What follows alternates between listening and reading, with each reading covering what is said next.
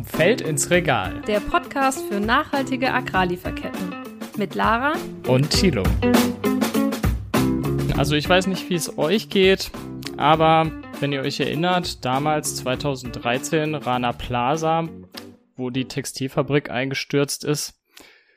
Ich habe mich in dem Moment gefragt, okay, warum können Unternehmen eigentlich nicht dafür verantwortlich gemacht werden, wenn sowas passiert, wenn Menschen sterben aufgrund von schlechten Arbeitsbedingungen. Ja, Tino, das ist ein Beispiel aus der Textilindustrie, aber es gibt ja noch viele weitere Branchen, in denen ja tagtäglich schlechte Arbeitsbedingungen herrschen, beispielsweise Kinderarbeit. Aber dort wurde ja jetzt ähm, Abhilfe geschaffen. Genau, beziehungsweise ähm, soll jedenfalls Abhilfe geschafft werden. Am letzten Freitag, den 11.06., ist das sogenannte Lieferkettengesetz verabschiedet worden. Und das Lieferkettengesetz soll eben dafür sorgen, dass Unternehmen ähm, bestimmte sogenannte menschenrechtliche Sorgfaltspflichten einhalten. Das heißt, dass sie eben dafür verantwortlich gemacht werden sollen, wenn etwas in ihren Lieferketten passiert, eben sowas wie schlechte Arbeitsbedingungen, Kinderarbeit und so weiter und so fort, beziehungsweise dass sie dafür verantwortlich sind, solche Risiken zu identifizieren in ihren Lieferketten. Ja, und aus diesem Grund haben wir uns für eine Sonderfolge entschieden. Das war ein langes Hin und Her in den letzten Monaten im Bundestag. Wir gehen nachher nochmal auf die genaue Geschichte des Gesetzes ein. Ähm, wir haben heute David zu Gast, David Weihrauch. Er hat äh, seine Masterarbeit zu dem Thema Lieferkettengesetz geschrieben und kennt sich bestens damit aus und freuen uns, dass er uns heute ja über das Gesetz, über die Historie und die Auswirkungen auf uns alle, auch euch als Verbraucherinnen und Verbraucher aufklärt. Hallo David. Ja, hallo. Schön. Ich freue mich, dass ich heute hier sein kann. Ja, David, freut uns auch, dass du äh, mit dabei bist. Ähm, ich würde gerne nochmal dich fragen, worum geht's eigentlich bei dem Gesetz? Ja, vielleicht einmal, einmal kurz voraus, genau, ich habe ein bisschen meine Masterarbeit geschrieben ähm, und ich arbeite jetzt dann noch an der Uni Freiburg, um das ähm, genau dann noch ein bisschen weiter dran zu forschen. Ähm, und als Grundlage davon habe ich Interviews geführt mit Menschen, die an diesem Prozess beteiligt waren. Also ich habe ein paar Bundestagsabgeordnete interviewt, Vertreterinnen und Vertretern aus den Ministerien, aus den Wirtschaftsverbänden, aus Unternehmen und aus NGOs. Und da insgesamt 20 Stück und das nur so transparent zu machen, quasi darauf beruht heute meine, meine Darstellung der Ereignisse. Genau. NGOs sind also zivilgesellschaftliche Organisationen, ne? Ganz genau. NGOs sind zivilgesellschaftliche Organisationen. Mhm. Gut, dass du nochmal nachfragst, äh, den Begriff werde ich vermutlich noch äh, häufiger nutzen. Mhm. Ähm, genau, und im Prinzip hast du ähm, ja so das wichtigste Beispiel oder so die ein ganz einschneidendes Erlebnis für die deutsche Debatte war halt eben auch diese Katastrophe von Rana Plaza, wo ein achtstöckiges ähm, Fabrikgebäude eingestürzt ist und über 1000 Menschen ähm, umgekommen sind in dieser Katastrophe. Ähm, das war vorhersehbar, an dem Gebäude waren vorher schon Risse dran und da haben halt ganz viele Zulieferer für den deutschen und den europäischen Markt Klamotten irgendwie produziert. Und das ist natürlich ein Beispiel von vielen. Ne? Wir haben auch schon in den 70ern und den 80ern Beispiele für Katastrophen und Arbeitsunfälle in den sogenannten Entwicklungsländern. Und mit diesen Katastrophen ist halt immer wieder eine sehr intensive Diskussion verbunden, inwiefern hängen, hängt unsere Lebensweise, unsere Wirtschaftsweise mit den Arbeitsbedingungen in den Ländern des globalen Südens, den sogenannten Entwicklungsländern, ähm, zusammen. Genau. Und inwiefern ist es gerecht, dass wir hier günstige Schokolade kaufen, die anderswo, und das wissen wir, das ist sehr gut dokumentiert, mit viel Kinderarbeit hergestellt wird. Inwiefern kann es sein, dass wir hier super günstig Schuhe kaufen können und gleichzeitig wissen, dass die Näherinnen von diesem Gehalt kaum leben können? Ähm, wie kann es sein, dass wir uns alle zwei Jahre ein neues Handy kaufen und wir gleichzeitig wissen, dass die Rohstoffe irgendwie unter miserablen Bedingungen abgebaut werden, teilweise damit irgendwie auch Konfliktgruppen irgendwie in Bürgerkriegen ähm, finanziert werden? Und genau um diese Fragen von globaler Verantwortung geht es auch bei diesem Lieferkettengesetz. Ne? Insofern ist eine Debatte, wo man sagen muss, die führen wir auch schon sehr lange. Die gibt's in den Formen schon, schon seit den 70ern. Und ich ja. glaube im Prinzip, ja. Es ist, ähm, also wenn du das jetzt gerade erzählst, finde ich es tatsächlich verrückt, dass jetzt erst mhm. was passiert ist, sozusagen. Also du sagst, man hat sehr lange darüber geredet und äh, jetzt passiert erst was. Also und dass diese Missstände eben schon jahrelang oder Jahrzehnte dokumentiert sind und ähm, ja, da bisher. Aber, aber gut, jetzt ist was passiert, darüber wollen wir ja sprechen. Ähm, welche Auswirkungen hat das denn jetzt konkret auf mein Unternehmen? Also genau, worum es dann konkret geht, Da gibt es ähm, ein, ein Verfahren, das nennt sich die menschenrechtlichen Sorgfaltspflichten, ähm, was Unternehmen jetzt durchführen müssen ab einer gewissen Größe. Ähm, und was, glaube ich, da wichtig ist zu verstehen, das ist ein Verfahren, was schon von den, ähm, da gab es von 2006 bis 2011 eine Expertengruppe auf der Ebene der Vereinten Nationen. Und die haben in einem fünfjährigen Prozess, die haben ganz viel mit Wirtschaftsvertretern und mit den NGOs gesprochen, mit der Zivilgesellschaft und geschaut, was können Unternehmen tun oder wie können Unternehmen das machen, dass sie sich um Menschenrechte kümmern in ihrem eigenen Betrieb, in ihren direkten ähm, Vertragspartnern und aber auch darüber hinausgehen in ihrer Lieferkette. Ähm, und da hat damals dann diese Expertenkommission, die wurde von einem Wissenschaftler namens John Ruggie geleitet, ähm, haben ein Dokument erarbeitet, das heißt die UN-Leitprinzipien für Wirtschaft und Menschenrechte, ähm, werden manchmal auch dann die Ruggie-Prinzipien genannt, nach diesem ähm, Professor, der dafür verantwortlich war. Und was die machen, die legen natürlich so nochmal, betonen auch nochmal einerseits, ne, also wer für Menschenrechte auch verantwortlich ist, das sind die Staaten, ne, also auch Deutschland muss sich um die Menschenrechte kümmern, auch Pakistan, auch Bangladesch müssen sich um die Menschenrechte kümmern. Ähm, und sie definieren aber eben auch, dass Unternehmen eine Verantwortung haben, sich um Menschenrechte zu kümmern, auch in ihrer Lieferkette. Und dafür legen sie ein Verfahren fest und das nennt man den sogenannten, die menschenrechtlichen Sorgfaltspflichtenprozess. Und das legt dann quasi diese, dieses, ähm, diese Prinzipien von, der, von den Vereinten Nationen, die legen dann auch die, die Grundlage für alles das, was in Deutschland später passiert. Und ich finde das insofern nochmal wichtig, weil das klar macht, das ist jetzt quasi, ähm, also da gibt es schon einen international und global etablierten Standard, auf den dieses Gesetz beruht. Und ein Verfahren, was in der Praxis ähm, sich schon bewährt hat und wo auch ganz viele Unternehmen diesen Prozess, wie dieses aussehen kann, das ähm, mitbestimmt haben. Mhm. Genau. Und das Thema menschenrechtliche Sorgfaltspflichten, also das, äh, was das eigentlich bedeutet, den Begriff hast du ja jetzt schon mal genannt und wo der herkommt. Und wir haben ja im letzten Jahr schon mal mit dem Johannes Schorling gesprochen. Der arbeitet bei Inkota und beschäftigt sich dort auch intensiv mit dem Lieferkettengesetz. Und wir haben mal einen Tonausschnitt aus dieser Podcast-Folge rausgeholt, in dem er uns mal erklärt, was eigentlich mit den menschenrechtlichen Sorgfaltspflichten auf sich hat. Konkret bedeuten diese Sorgfaltspflichten, dass Unternehmen erstmal überhaupt eine Grundsatzerklärung zur Achtung der Menschenrechte abgeben müssen, dass sie menschenrechtliche Risiken in ihren Geschäftstätigkeiten analysieren müssen, dass sie dann auf dieser Basis angemessene Maßnahmen ergreifen müssen, um dafür zu sorgen, dass ihre Geschäftstätigkeit keine negativen Auswirkungen hat und in den Fällen, wo das passiert, auch Abhilfe schaffen müssen. Außerdem sollten die Unternehmen Beschwerdemechanismen für potenziell Betroffene von Menschenrechtsverletzungen einrichten und sie müssen auch über all dies transparent berichten. Das sind also die Sorgfaltsmaßnahmen, die wir uns vorstellen, die für Unternehmen verpflichtend sein sollten. Es geht uns aber nicht um reine Berichtspflichten, sondern damit so ein Gesetz tatsächlich eine Wirkung entfaltet, sagen wir, dass es auch Sanktionen braucht. Und da stellen wir uns einerseits öffentlich-rechtliche Sanktionen vor, also zum Beispiel Bußgelder, wenn Unternehmen sich nicht an diese Sorgfaltspflichten halten oder im Extremfall auch den Ausschluss von der Wirtschaftsförderung oder von öffentlichen Aufträgen. Und andererseits stellen wir uns auch eine zivilrechtliche Haftung vor. Das heißt, aus unserer Sicht muss es möglich sein, die Unternehmen auch hierzulande vor Gericht zur Verantwortung zu ziehen, in den Fällen, wo es vorhersehbare und vermeidbare Schäden gab. Gut, jetzt hat Johannes ähm, ja die Vorstellung von Inkota erläutert aus dem, das war ein, ein Ausschnitt aus dem letzten Jahr. Vielleicht kannst du, David, nochmal sagen, was sich von diesen äh, Vorstellungen jetzt im Gesetz auch wiederfindet. Genau, also was ähm, Johannes Scholling da am Anfang beschreibt, das ist im Prinzip genau, das sind diese fünf Schritte der menschenrechtlichen Sorgfaltspflichten, wie sie in den UN-Leitprinzipien, also auf diesem Dokument der Vereinten Nationen beschrieben wurden. Also genau dieses, zuerst müssen Unternehmen sich öffentlich erklären, dass sie sich um die Menschenrechte kümmern. Und dann der wichtigste Schritt von aller der größte ist diese sogenannte Risikoanalyse. Das heißt, Unternehmen müssen systematisch ihr eigenes Geschäftsmodell untersuchen und schauen, wo habe ich die größten Risiken, dass, dass Menschen zu Schaden kommen in meiner Produktion darauf aufbauen, Gegenmaßnahmen ergreifen, darüber berichten und außerdem Beschwerdemechanismen einführen. Ähm, und dieses ähm, Grundsatzmodell, das ist durchaus im Wesentlichen in dieser Form im deutschen Gesetz enthalten. Die spannende Streitfrage ähm, ist ja die Frage, wie wird es durchgesetzt? Ähm, dazu sagen die ähm, VN-Leitprinzipien, so genau sind sie da nicht. Die sagen da immer, es soll so einen Smart Mix geben. Also wir brauchen Gesetze und wir brauchen freiwillige Initiativen. Genau, aber dann der Frage, wie es durchgesetzt wird, ähm, da hat sich im Prinzip nur das erste durchgesetzt, nämlich dass es eine behördliche Verfolgung gibt.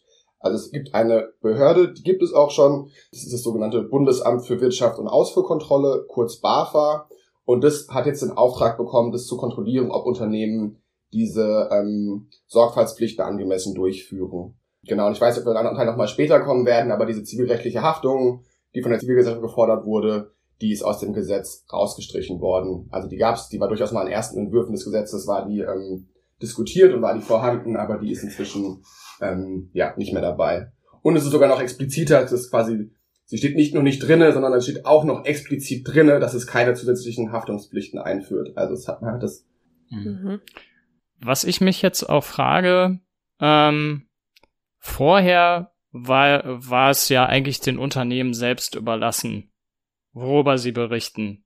Ne, Im Großen und Ganzen. Es gab, gab ja auch verschiedene Prozesse, die Dinge von Unternehmen gefordert haben. Ne? Du wirst vielleicht auch nochmal diesen nationalen Aktionsplan ansprechen, den es gab. Dann ist ja auch der Druck der Konsumentinnen und Konsumenten da natürlich, ne? ähm, was Unternehmen ähm, ja dazu bewegen kann, sich zu engagieren im Bereich Nachhaltigkeit.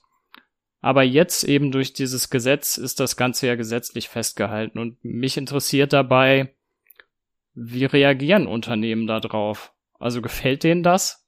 Ich kann es mir fast nicht vorstellen.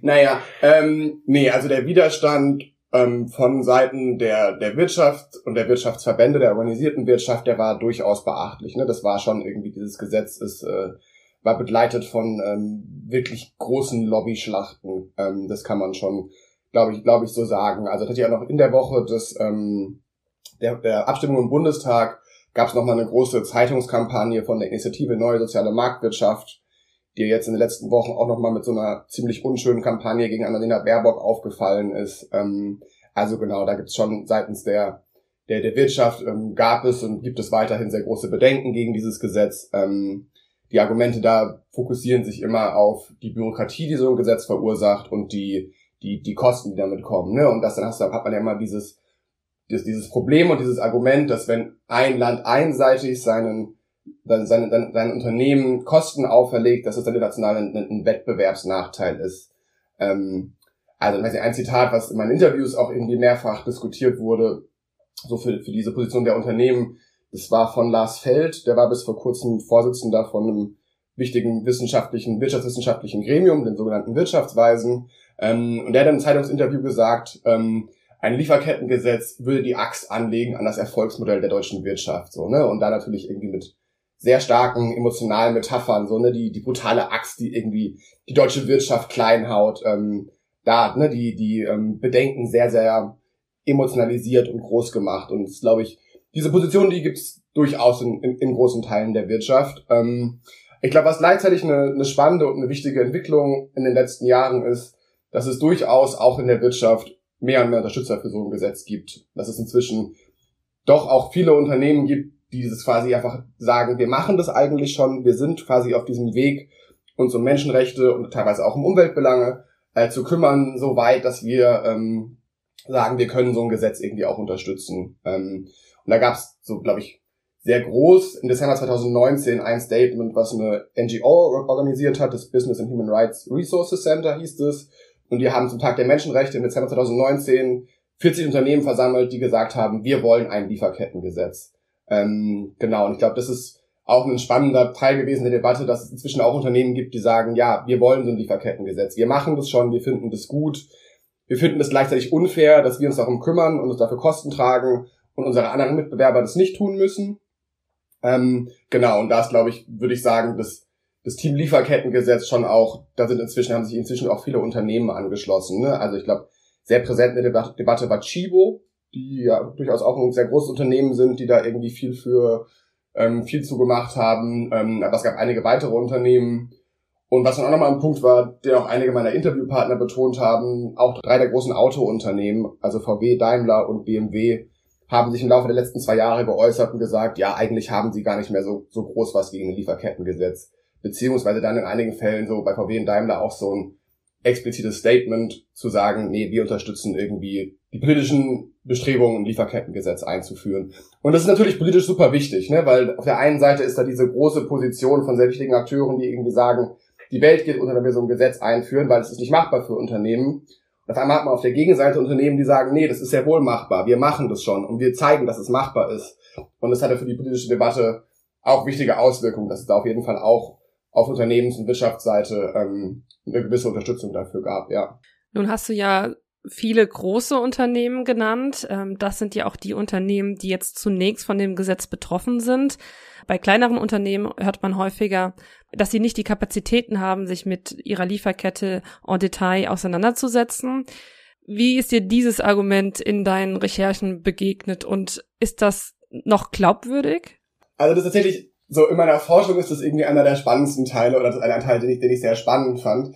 Ähm, weil da dreht sich ja alles immer ganz stark um einen sehr emotionalen Begriff in Deutschland, nämlich den Mittelstand. Ne? Und das mhm. ist irgendwie so ein, so ein sehr vager Begriff, aber das ist irgendwie, wenn wir Mittelstand hören, dann denken wir irgendwie alle an den kleinen Handwerkerbetrieb, den familiären mit irgendwie ne, Papa und Sohn und irgendwie drei Angestellten und dann denken wir, nee, den müssen wir doch schützen, das ist doch wichtig. Das Rückgrat der deutschen Wirtschaft und es ist, ne, beide Seiten argumentieren ganz stark mit diesem Mittelstandsbegriff. Und das ist natürlich interessant, weil das Argument mit dem, wir müssen den Mittelstand schützen, Dadurch wurden jetzt alle Unternehmen ausgeschlossen, bis 999 Mitarbeitende.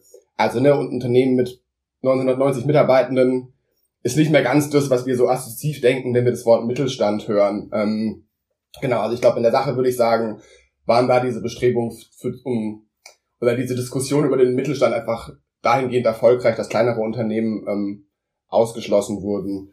Ähm, ja, und ich glaube, dass da gibt es verschiedene Positionen dazu, zu der Frage, inwiefern kleinere Unternehmen das, das ähm, leisten können. Ich glaube, es gibt auf der einen Seite so ein Argument zu sagen, naja, unter Umständen haben da kleinere Unternehmen auch die kleineren Liefernetzwerke und es ist gar nicht so kompliziert. Also jetzt gerade, wenn man irgendwie hier was produziert und irgendwie ein, zwei Liefer Lieferanten hat, mit denen man sehr eng direkt zusammenarbeitet, ähm, dann kann es unter Umständen auch sehr einfach sein für kleine Unternehmen, sich um ihre Lieferketten zu kümmern. Und andererseits ist natürlich auch was daran, wenn man irgendwie jetzt 250 Angestellte hat und dann muss man irgendwie nochmal, also dann ist es irgendwie, ja, das muss ich ehrlich sagen, das kann ich nicht endgültig einschätzen, welche Seite da irgendwie recht hat. Also es gibt schon, glaube ich, auch das Argument zu sagen, dass die zusätzlichen bürokratischen Kosten für kleinere Unternehmen eventuell schwieriger zu stemmen wären. Mhm. Ja, da habe ich selbst kein abschließendes Urteil zu fällen können im Rahmen meiner Forschung. Ja. Aber jetzt hast, haben wir ja schon einige Punkte angesprochen, die im Gesetz eben nicht enthalten sind. Das ist zum einen die zivilrechtliche Haftung, aber eben auch, dass es zunächst nur für größere Unternehmen gilt. Jetzt ist ja die, die äh, größte Frage, ist es denn jetzt ein wirksames Gesetz oder letztendlich nur, ja, ein zahnloser Tiger? Und bevor du, bevor du deine Einschätzung gibst, David, haben wir nochmal einen Zaunschnipsel für euch. Und zwar haben wir ja in der vorletzten Folge mit dem Herrn Uwe Kickeritz gesprochen. Der ist ja der entwicklungspolitische Sprecher von Bündnis 90 Die Grünen. Und den haben wir mal gefragt, was er denn von dem Lieferkettengesetz hält. Und da hören wir jetzt mal kurz rein. Nein, es ist nicht ambitioniert genug. Und da gibt es viele Punkte, wo es einfach hakt. Das erste ist die Lieferkettentiefe. Also die Regierung legt uns einen Entwurf vor, der einfach den Lieferanten und den Abnehmer verbindet. Die Lieferkette fällt weg und das ist ein ganz klarer Bruch mit den Vorgaben der UN, mit den Guiding Principles on Business and Human Rights. Dann haben wir die Umweltaspekte, die einfach nicht drin sind. Die werden so am Rand mal erwähnt. Das ist so eine Aufforderung. Benehmt euch ordentlich. Dann haben wir natürlich die zivilrechtliche Haftung als äh, ganz zentrale Größe. Dieses Gesetz kann nur Wirkung erzielen, wenn es zivilrechtlich sanktioniert wird. Dann haben wir noch ein viertes Thema, jetzt fällt mir es wieder nicht ein. Die Größe der Unternehmen. Die Größe der Unternehmen, ja, Sie wissen, äh, wir fangen mit 3000 äh, Mitarbeiterinnen pro Betrieb an. In zwei, drei Jahren sollen es dann 1000 Mitarbeiterinnen sein. Und äh, das ist meines Erachtens nicht ausreichend, denn es geht um Menschenrechte und ökologische Verpflichtungen. Und das muss ein Unternehmen mit 900 Mitarbeiterinnen genauso erfüllen wie ein Unternehmen mit 1100. Da eine Differenzierung zu machen, widerspricht den UN-Leitprinzipien und ist auch so nie nachvollziehbar. Ja, wir haben es gehört. Also Herr Kekeritz ist da nicht so ganz überzeugt von dem, was jetzt im Lieferkettengesetz steht. Wie ist denn da deine Einschätzung, David? Ja, also ich meine, Herr Kieritz nennt da die ähm, gängigen Kritikpunkte an dem Gesetz, ne? Also keine Umwelt, ähm, es ist keine zivilrechtliche Haftung, ähm, nur Unternehmen ab der Größe 3000 beziehungsweise dann 1000 und dann diesen Punkt, und das ist nochmal vielleicht auch noch, noch, mal, noch, mal, noch mal spannend, diese Frage der Reichweite, also quasi bis wohin müssen Unternehmen prüfen, ähm, also bis, welchen, bis zu welchem Glied ihrer Lieferkette. Geht es nur um die direkten Vertragspartner oder auch um das, was irgendwie dahinter hinaus liegt? Und da ist natürlich das Problem, dass wir bei vielen Sachen wissen, dass die großen Probleme, die liegen am Anfang der Lieferkette. Ne? Also wenn wir reden über Kinderarbeit auf Kakaoplantagen, über Rohstoffabbau, das sind ganz selten die direkten Vertragspartner. Und natürlich auf der Gegenseite ähm, unter, für Unternehmen sagen halt, naja, mit den direkten Vertragspartnern, da haben wir irgendwie noch Einfluss, zu denen haben wir Beziehungen, zu denen haben wir irgendwie auch langjährige Beziehungen. Da können wir irgendwie Einfluss vornehmen. Und je weiter wir nach hinten gehen, desto schwieriger wird es.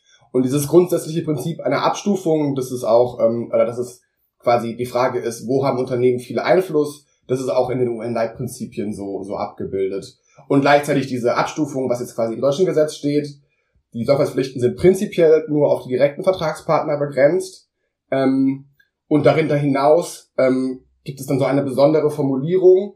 Und das ist wiederum auch gegen die UN-Leitprinzipien. Ähm, und zwar steht da drinnen, Unternehmen müssen erst dann weiter in die Lieferkette schauen, wenn es substantiierte Kenntnis gibt. Substanziierte Kenntnis ist die, ist die Formulierung in dem Gesetz. Schwerer Begriff. Ähm, schwerer Begriff, ja, das finde ich auch. ähm, genau, und ich glaube, da, da ist jetzt einfach, das wird ganz spannend sein, was bedeutet dieser Begriff in der Praxis. Da gibt's auch verschiedene Einschätzungen zu. Ähm, und da gibt's aber durchaus von auch der, der, der befürwortenden Seite vom Lieferkettengesetz in der Politik, die sagen, nee, diesen Begriff das ist schon eindeutig im Gesetz und in der Gesetzesbeilage, ähm, also in der Kommentierung des Gesetzes, ist es klar, dass das ein Begriff ist, der relativ na nachvollziehbar irgendwie und relativ zugänglich ist und das ja substantierte, also wir haben ja von vielen Problemen in der Lieferkette substantierte Kenntnisse und da gibt es irgendwie Berichte dazu, da können irgendwie NGOs darauf aufmerksam machen und da kann halt eben auch diese Behörde dann irgendwie in, den, in den späteren Schritten darauf aufmerksam machen. Und genau, insofern würde ich sagen, das, das ist die Aussage von der Kickeris, dass es sich quasi nur auf die Vertragspartner ähm, begrenzt. Das ist zum einen so und gleichzeitig, glaube ich, wird es in der Praxis sich auch durchaus zeigen, dass es weiter in die Lieferkette geht. Und da muss man aber, glaube ich, zum aktuellen Zeitpunkt auch noch sagen, so richtig weiß noch niemand, was jetzt die substanziierten Kenntnisse, wie sie das in der Praxis irgendwie umgesetzt wird. Ähm, also da werden die Diskussionen auf jeden Fall weitergehen. Ähm, ja. Aber um es nochmal konkret zu machen, du hattest ja das Beispiel äh, Kakaoindustrie genannt.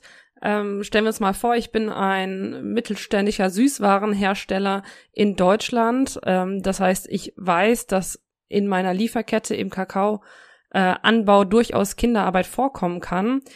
Wie bin ich denn jetzt, äh, wie verhalte ich mich jetzt nach dem Gesetz? Was, was muss ich tun, was ich vorher nicht getan habe? Mittelständig prinzipiell ja nur, wenn man, also wenn du mehr als weniger als 1000 Mitarbeitende hast, dann bist du ja von dem Gesetz erstmal nicht betroffen. Okay, ja.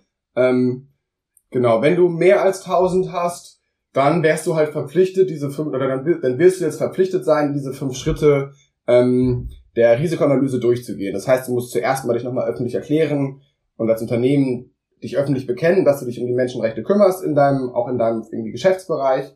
Ähm, und dann ist halt der spannende Schritt diese Risikoanalyse. Also du musst schauen, wo sind in deinem Geschäftsmodell die Risiken. Und dann, genau, in dem ersten Schritt müsstest du dich nur um deine direkten Vertragspartner kümmern. Ähm, und dann aber in einem zweiten Schritt, und das ist jetzt halt diese Frage, ne, wird es so ausgelegt, ich meine, wir, wir, wissen ja relativ gut, wo es in der Welt irgendwie Kinderarbeit gibt und dass es irgendwie auf Kakaoplantagen ein großes Problem ist. Ähm, wird es dann in diesen Prozessen als substantierte Kenntnis gelten, das Wissen, was wir haben um die, ähm, um die Kinderarbeit auf den Kakaoplantagen. Und genau, da würde ich, ja, hm. da würde ich davon ausgehen, dass das Wissen, was da bisher da ist, auch als substantierte Kenntnis gilt. Ähm, um's, genau. Um es auch nochmal, um nochmal nachzufragen, äh, zu meiner Frage vorher zu kommen. Also, wie gehst du, wie gehst du aus diesem Prozess heraus oder ähm, wie würdest du den Prozess sehen? Ist das ein Erfolg, dass wir sowas haben oder nicht? Genau, also ich glaube, ich, ich, ich sehe schon, dass es viele, ähm, oder ich, es gibt viele Kritikpunkte an dem Gesetz. Ähm, und ich glaube, ich finde aber zwei Dinge, die, oder zwei Dinge sind irgendwie klar, dass die einfach ähm, sehr gut sind. Zum einen ist die behördliche Durchsetzung, wie sie jetzt im Gesetzestext ähm, festgeschrieben ist, einfach schon eine sehr gute und das ist ein Fortschritt, ne? dass es jetzt irgendwie eine Bundesbehörde gibt, die das bei Unternehmen kontrollieren kann, die hat auch in einem gewissen Maße, kann die ähm, sich die ähm, Dokumente anschauen und das irgendwie nachfragen. Die kann Bußgelder verhängen und die Bußgelder, die sind gar nicht so gering. Insofern würde ich sagen, das ist erstmal ein großer Fortschritt, dass wir diese behördliche Durchsetzung haben. Und das wird der Ort sein müssen, das wird der Ort sein, wo wir hinschauen müssen, um zu schauen, wie dieses Gesetz de facto wirkt. Und ich glaube, was andere und was das irgendwie das Große dahinter ist, was dieses Gesetz verändert, ist, dass es halt diese, diese Logik der freiwilligen Ansätze ähm, verändert. Ne? Dass es irgendwie bis eben vorletzte Woche halt irgendwie so war, naja, Menschenrechte in den Lieferketten ist irgendwie nice to have so, wer Lust hat, kann sich drum kümmern, ne, die Konsumentinnen können bessere Produkte kaufen, aber es gibt keine gesetzlichen Standards, um das irgendwie zu regulieren. Ne. Einer meiner Interviewpartner hat gesagt, naja, das ist ja irgendwie bescheuert, also weil bei allen anderen Sachen machen wir das ja auch nicht freiwillig, die uns wichtig sind. Ne? Es ist nicht freiwillig, ob man sich anschnallen darf. Es ist nicht freiwillig, ob Unternehmen Mindestlohn zahlen, so, ne? Und mit welchem, also und so, ne, wir machen Gesetze nicht für die, die sich drum kümmern, sondern für die, die sich nicht drum kümmern. So, ne? Wir verbieten nicht irgendwie telefonieren während dem Autofahren für die, die es eh nicht machen, sondern für die, die halt die ganze Zeit quatschen, so, ne? Und ich glaube, das ist irgendwie, das ist schon ein spannender, das ist schon ein, ein sehr, sehr einschneidender Schritt, dass wir da jetzt zu einem Gesetz gekommen sind. Und was daran, glaube ich, auch nochmal schön ist, dass sich in der Vergangenheit schon auch gezeigt hat, dass die Dynamiken in anderen Ländern gestärkt werden durch Gesetze in einigen Ländern. Also das ist, ne, das ist irgendwie, es gab vor zehn Jahren so die ersten Mini-Lieferkettengesetze für den Holzbereich, für illegalen Holzeinschlag, für Konfliktrohstoffe. Ähm, Frankreich hat vor vier Jahren bis dahin irgendwie somit das, das ähm, weitreichendste Lieferkettengesetz verabschiedet. Jetzt hat Deutschland eins, ähm, Norwegen hat sehr zeitgleich ein ähnliches Gesetz eingeführt. Also das ist schon ein Trend, der jetzt einfach in mehreren Ländern da ist. Und das ist irgendwie was, was diese Bewegung insgesamt stärkt. Ähm, wir haben diese Diskussion ja auch auf europäischer Ebene. Ähm, da kommt es ja jetzt auch vermutlich zu einer ähm, EU-Richtlinie in den nächsten Jahren. Also das ist, glaube ich, schon auch noch mal was, wo die Möglichkeit, glaube ich, auf jeden Fall da ist, dass es die internationale Dynamik für eine bessere Berücksichtigung von Menschenrechten in der Wirtschaft stärken wird. Ähm, genau. Also in dem Sinne glaube ich schon, dass es ein richtig, richtig krasser Meilenstein ist, dass es schon richtig abgefahren ist, dass jetzt zu diesem Gesetz gekommen ist. Ja, vielleicht noch mal kurz ähm, auf die Verbraucherinnen und Verbraucher bezogen. Das heißt, ähm, wenn ich jetzt in den Supermarkt gehe, ändert sich, also das Gesetz ist ja auch erst ab 23 ähm, drittes, ja, ist es gültig. Aber dort ändert sich für mich als Konsument in dem Sinne was, dass ich etwas mehr Sicherheit habe, dass ich risikoärmere ähm, Produkte kaufe. Also ich kann mir ein Stück weit sicherer sein, dass sich die Unternehmen mehr mit den äh, mit ihrer Lieferkette beschäftigen, aber ich kann mir nicht sicher sein, dass sie frei von jeglichen ähm, ja, Menschenrechtsverletzungen sind. Ge genau, das ist das, ist das, das ist, das ist ähm, gut zusammengefasst, genau. Das ist irgendwie, ähm, glaube ich, die berechtigte Hoffnung ist, dass jetzt irgendwie mehr Produkte, die irgendwie im Supermarkt stehen und die jetzt nicht schon irgendwie ohnehin zertifiziert sind, dass die in den nächsten Jahren einfach unter ähm, besseren Bedingungen irgendwie hergestellt werden. Und genau, ich glaube, gleichzeitig ist es vollkommen klar, dass es da ja auch um minimale Anforderungen geht. Also wir gehen jetzt nicht in den Supermarkt und irgendwie alle Klamotten, die wir kaufen, sind mit Bio-Baumwolle zertifiziert irgendwie hergestellt und nach Fairtrade-Standards. Ne? Also das ist schon auch noch klar, dass es irgendwie die, ähm, die freiwilligen und die fortschrittlicheren Siegel, Unternehmen und Initiativen, die es gibt, das sind natürlich noch mal zu viel besseren ähm, Produktionsbedingungen herstellen. Ähm, genau, ich glaube insofern, also wer jetzt ähm, gerade gerne Bio und Fairtrade kauft, soll es bitte auch weiterhin tun und jetzt nicht denken, äh, juhu, jetzt haben wir irgendwie die äh, die faire Globalisierung so, ne? Das ist ein das ist ein langer ähm, Weg und wir sind noch überhaupt nicht am äh, am Ziele angekommen so. Das ähm, genau, also das bitte jetzt nicht äh, würde ich jetzt nicht in die Richtung hin äh, deuten wollen. Ähm, ja. Abseits von dem, was in den äh, in den Lebensmittelläden und äh, sonst wo passiert im ja im Bereich Konsum, würde mich mal interessieren, was können Verbraucherinnen und Verbraucher noch so mitnehmen aus dem, aus diesem ganzen Prozess oder was, was bedeutet das sonst noch für Verbraucherinnen und Verbraucher? Naja, ich glaube schon, dass man da sehr gut die, die Lektion draus lernen kann, dass sich politisches Engagement lohnt, ne? Und dass es irgendwie ein, ein langer Weg manchmal auch sein kann, so, ne? Also es ist tatsächlich so, ähm, die ähm, bereits im Jahr 2006 gründet sich in Deutschland das Netzwerk Corporate Accountability, also Netzwerk für Unternehmensverantwortung, was damals ein Zusammenschluss von Zivilgesellschaft und ähm, Gewerkschaften sind und fordern im Prinzip schon 2006 ein Lieferkettengesetz. Das hat man damals noch nicht so genannt. Es gab ja auch noch nicht die UN-Leitprinzipien, aber im Prinzip war diese Idee schon 2006 ähm, in der Debatte so. Ne? Und jetzt wirklich 15 Jahre nach der Gründung des Cora-Netzwerkes kommt es endlich zu so einem Gesetz. Ich glaube, das ist irgendwie genau einerseits ein mhm. Zeichen dafür, wie, wie, wie langwierig und wie schwierig das ist. Und andererseits aber natürlich, dass sich gesellschaftliches Engagement langfristig lohnt. Ne? Und das sind auch Faktoren, die zu diesem Gesetz beigetragen haben. Ne? Also die, die Initiative Lieferkettengesetz hat ähm, zum Beispiel Unterschriften gesammelt und das waren 222.000 Unterschriften. Ne? Und das irgendwie, die haben eine repräsentative Umfrage erstellt.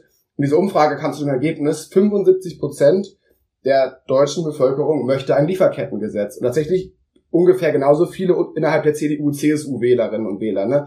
Also ich glaube, das ist schon auch ein Zeichen dafür, dass insgesamt in der Bevölkerung das Bewusstsein für globale Themen und irgendwie Fragen von globaler Gerechtigkeit gewachsen ist, ne? Und irgendwie, oder das war auch ein, ein spannender Eindruck, den meine Interviewpartner vermittelt haben, dass sie gesagt haben, naja, wenn man vor 15 Jahren im Supermarkt war, da gab es keine fairen Produkte so, ne? Die, die lagen so irgendwo in der letzten Ecke oder du musstest so in diese total altbackenen Reformhäuser gehen, so, ne? Und ich glaube, wenn man sich das irgendwie heute anschaut, ähm, mhm. es ist einfach offensichtlich, dass es da auch einen, in, in, in großen Teilen irgendwie auch einen ein verändertes Bewusstsein gegeben hat, was glaube ich genau ganz klar ein Ergebnis ist von, von, von jahrzehntelanger politischer Arbeit und Sensibilisierungsarbeit und Bildungsarbeit ähm, und Diskussionen, die wir halt irgendwie alle führen. Ähm, genau, ich glaube, das ist irgendwie eins der wichtigsten Takeaways für mich ähm, oder so Dinge, die man mitnehmen kann, dass sich langfristiges gesellschaftliches Engagement einfach auch lohnt. Genau. Und das finde ich eine schöne und ermutigende Nachricht. Das ist sie in der Tat und ähm, ja, auch eine gute Message, mit der wir jetzt hier enden wollen. Das war super spannend, David, welche Eindrücke du uns hier